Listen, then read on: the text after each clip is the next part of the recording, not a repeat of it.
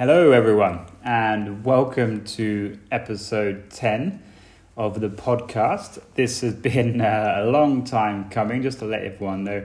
Uh, obviously, most of you will know because you go to my old school, um, fantastic school, BSA.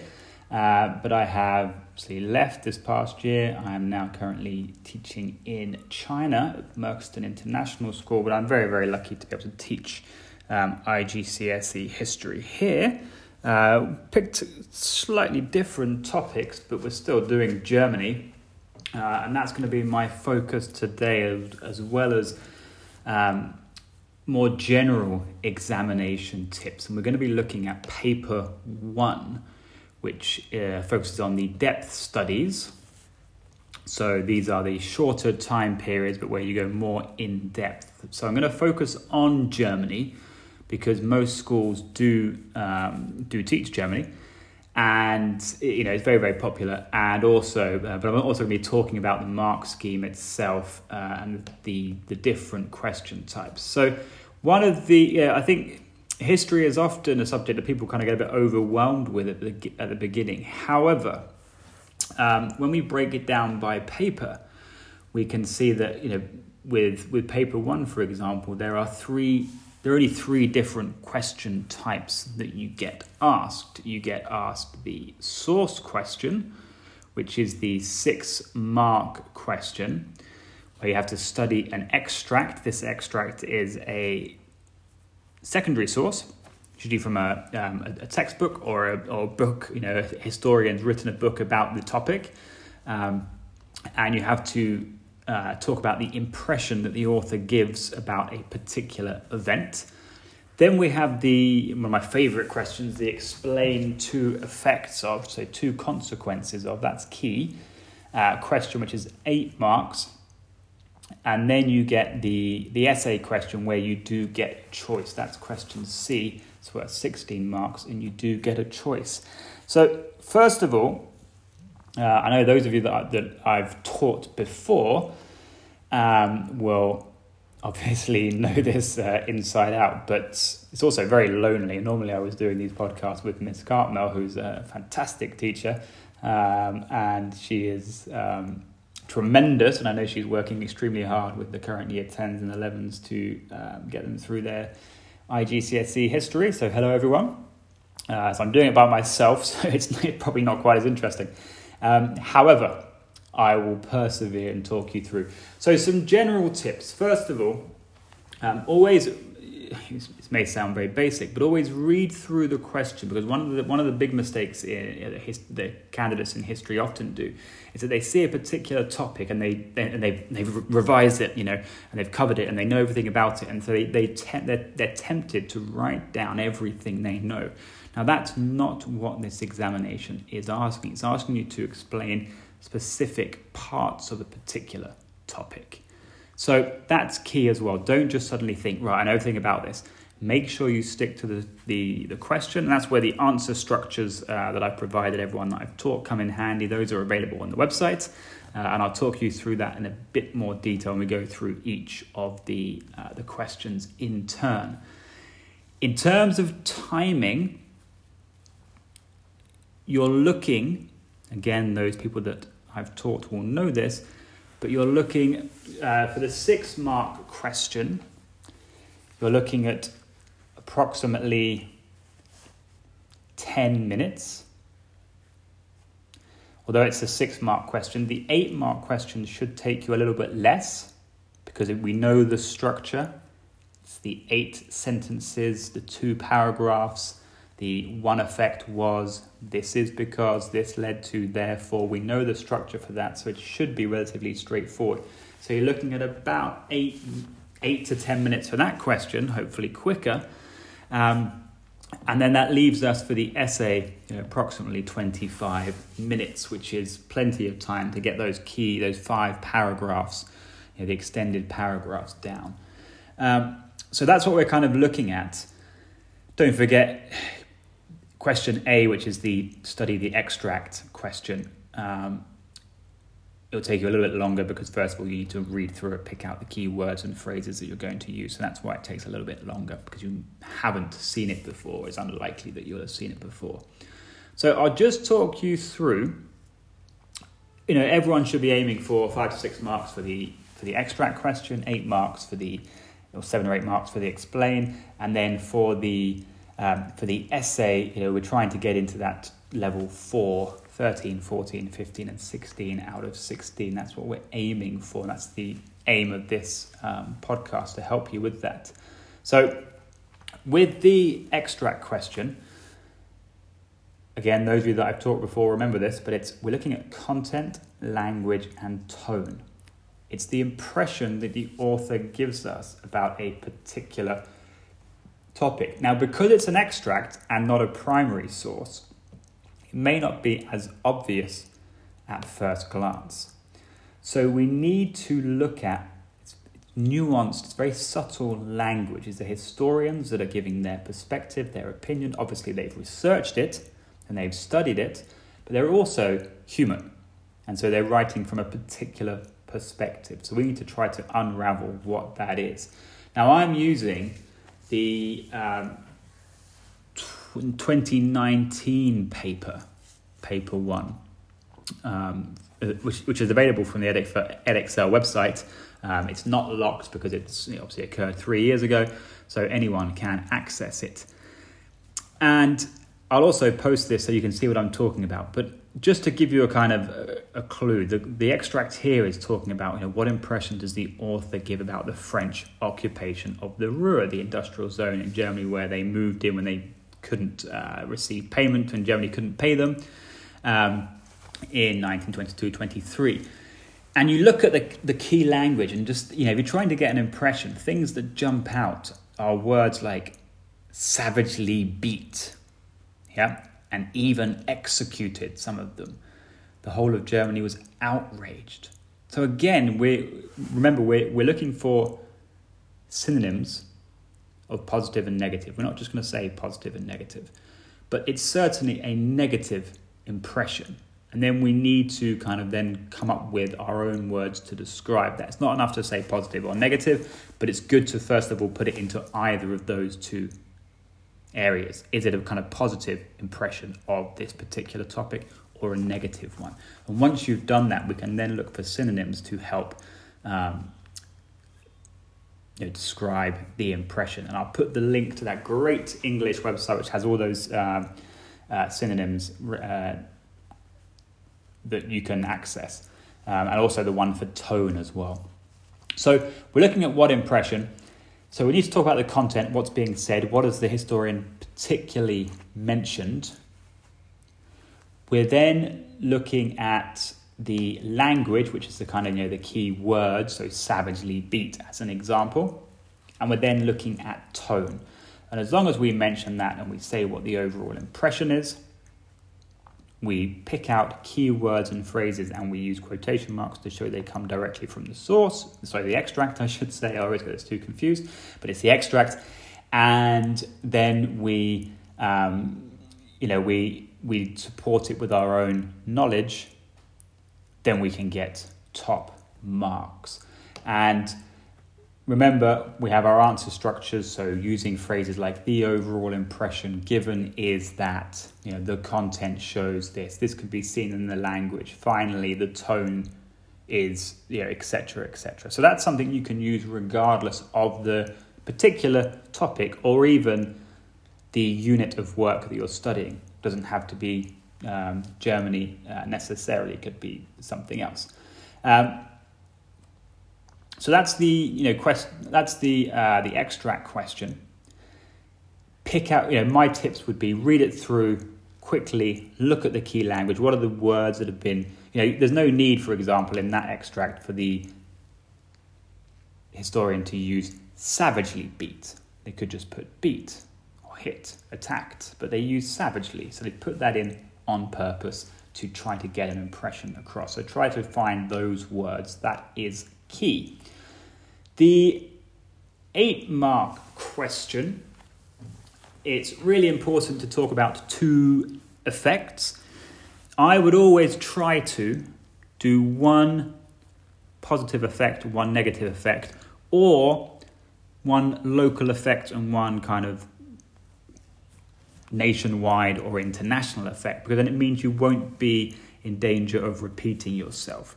If you answer and you follow the answer structure and you say one effect was, this is because, this led to, therefore, and you explain in detail, you will always get maximum marks, of course, as long as you're talking about the right particular topic.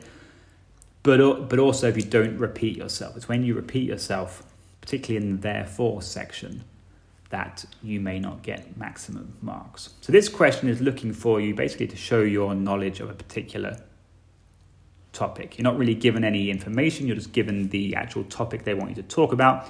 In this exam, it is the Locarno Treaties on Germany. And when we're looking at this, you know, this question, you don't have a choice. Remember, the essay, you have a choice. But this question, you don't have a choice. So it's important, this is just kind of testing that you've revised all of the key events in the particular um, unit of work. So when we look at uh, you know the Locarno treaties, we are talking about you know perhaps it's the fact that uh, Germany felt that it was now respected in Europe, and you know this is because the uh, Locarno treaties helped bring them back into the fold after they'd been um, kind of left out because of the, the First World War and the Treaty of Versailles. So this is when Germany is coming back into the League of Nations. So we're helping to explain that. Um, you know, that would be a kind of international effect. And you then might talk about perhaps a more nationwide or local effect, such as um, the, you know, the fact that the treaties made Germany feel safe, particularly concerning France, um, because all of the parties involved in the uh, Locarno treaties were not going to use force or change the borders that were set. So that one, you know, you've got two effects there. One is kind of focused particularly on Germany, and one is looking more at the international um, arena with Germany's attitudes. Uh, you'll only get four marks if you only deal with one consequence, one effect. So it's really important. Again, you don't need to write a conclusion on this one. That's really important. to Remember, it's not asking you for an essay, it doesn't want any introduction. You can go straight in with those eight sentences split into two paragraphs, nicely divided. One effect was this is because this led to therefore. Another effect, or the second effect was this is because this led to therefore. That's enough, and it's why it's only take you about eight minutes. And then Coming on to the essay, you get a choice. Remember, it's question C1 or C2. They give you two points to talk about. It does say you may use the following. I probably would always use the ones they give you, um, and then you just got to think of one more because you're guaranteed to get two because you're talking about them, and then hopefully you know one more because then that's the third one. Don't forget, you need to talk about three points in the essay. Now, this is where people uh, often lose marks because, again, they see something and they see a topic, they perhaps don't quite read the question properly, or perhaps they look at the wrong dates. That's always a key one. I mean, this one's a good. Um, example because it talks about, you know, it was not the, the, the question is, I'll read it to you. The question is, it was Nazi employment policies that had the most significant impact on German families in the years 1933 to 1939. Now, if you talk about life for German families in the war, 1939 onwards, 1945, that's obviously the wrong time period. But it's when you're in an exam situation, you really need to read, highlight, underline, make sure you've picked out the key the dates that are mentioned and the topic what's it asking you about. And remember it gives you a statement. This is where our arguing our debating all of this comes in because it gives you a statement. It's in quotation marks. Someone in theory has said this and then it says how far do you agree? So you're always trying to answer the question. Don't just tell the examiner everything you know about nazi employment policies and the impact on German families. Okay? It's asking you was the employment policies of the Nazis, the, did, it have, did that have the most significant impact on German families, or were there other um, factors? And the two points it gives you are Nazi employment policies, it's the one mentioned in the um, statement, or Nazi education policies, and then you need to come up with a third. So, how do we answer this? I'm going to talk about five minutes, and then that should be the end of the podcast. We've we divide it into five paragraphs. We want an introduction paragraph.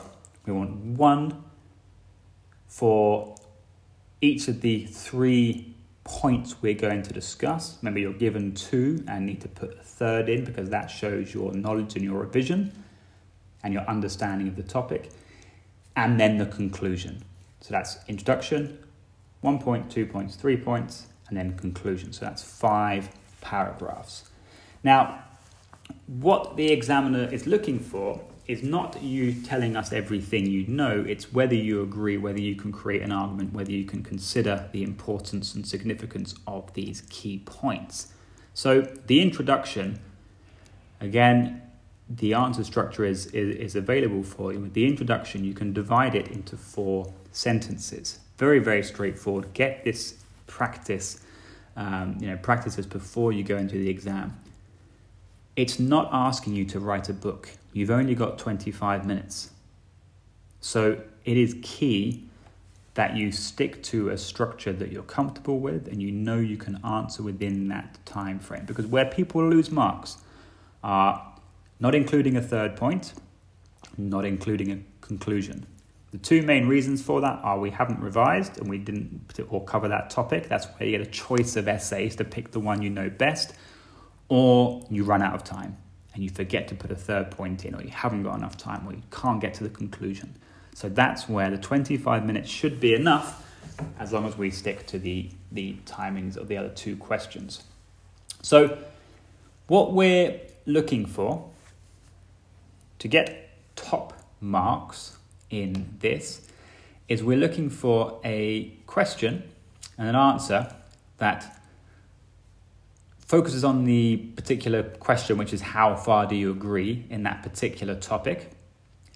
It is looking for the fact that you can explain why each of the individual three points you're talking about are significant and using your own knowledge to show that and backing it up with your historical knowledge. This could be you know, some key facts, some key information. You're using uh, historical language you come to a conclusion, a judgment, you know, how far do you agree? Remember, it's not a yes or no question, it's how far do you agree, and I'll come to the conclusion in a second. And it's how you arrived at that conclusion, and that's where we include criteria. Now, if you remember, when we look at the simplest way of explaining it, when we look at things like, you know, how do you explain which is the most successful sports team? Well, what does that mean? Now, Mr. Rudder has nothing to do with history. I know that, but it's quite an easy way of explaining.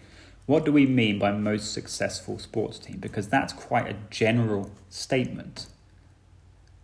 If you look at most successful sports teams, does that mean the sports team with the most trophies this season?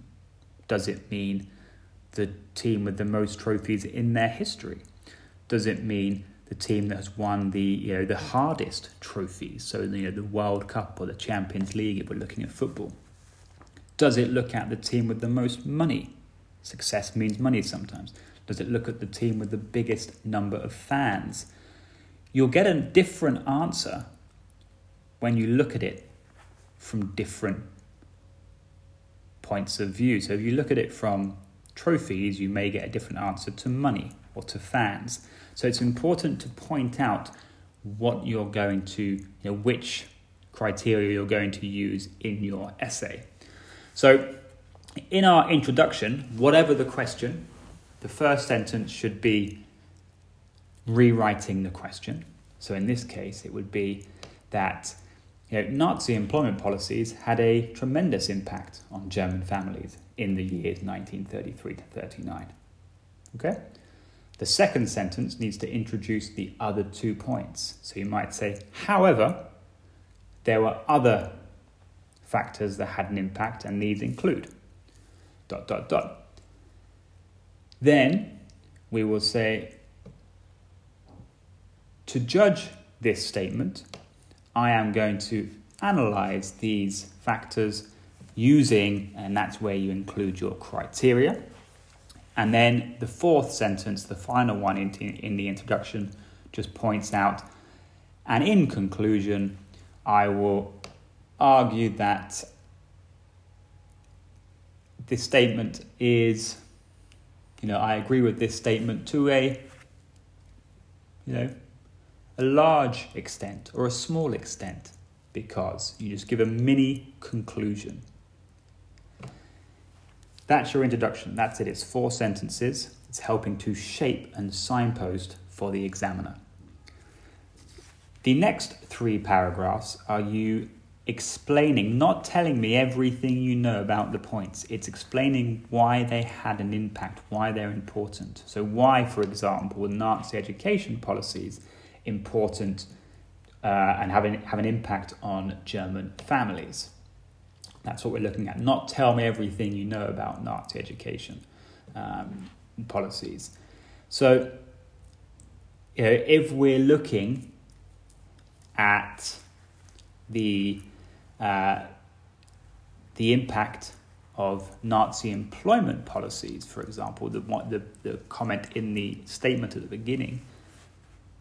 Yeah, the fact that the um, educated women lost their jobs and their income had an impact on family income because you're now relying on the husband, not the husband and the wife. Um, you also had to uh, you know, you have to look at the fact that uh, the Nazis gave loans to women so they could stay at home and look after the children. So that was more of a positive impact for women, and particularly which women. Those things we need to look at. Um, so we're we're answering this, but we're not just telling the examiner everything you know about it. You're saying the impact it had, and then we're talking about the criteria. So in terms of uh, you know how many people these policies impacted. Because, of course, if you've got a policy that's really important but only impacts 10% of the population, well, if that was your criteria, surely that would have less of an impact than a policy that maybe not quite as important but might impact 95% of the population because of the number of people that it's impacting. So that's a potential criteria. And then the conclusion, you need to do a conclusion at the end signal it, your fifth paragraph, signal it by saying in conclusion or something like that, just so you know, kind of you're drawing it to a close.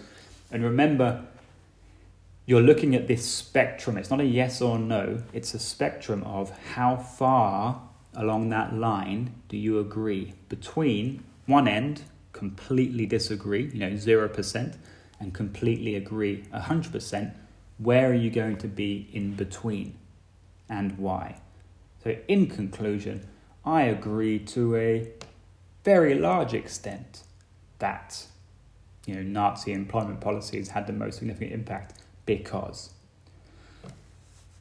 or you know, a very small extent because you disagree, or I disagree to a large extent. Use that language, and then to get the top marks in the conclusion, what you need to do is talk about why you disagree or agree and introduce, you know, talk about, reintroduce, I should say, your criteria again.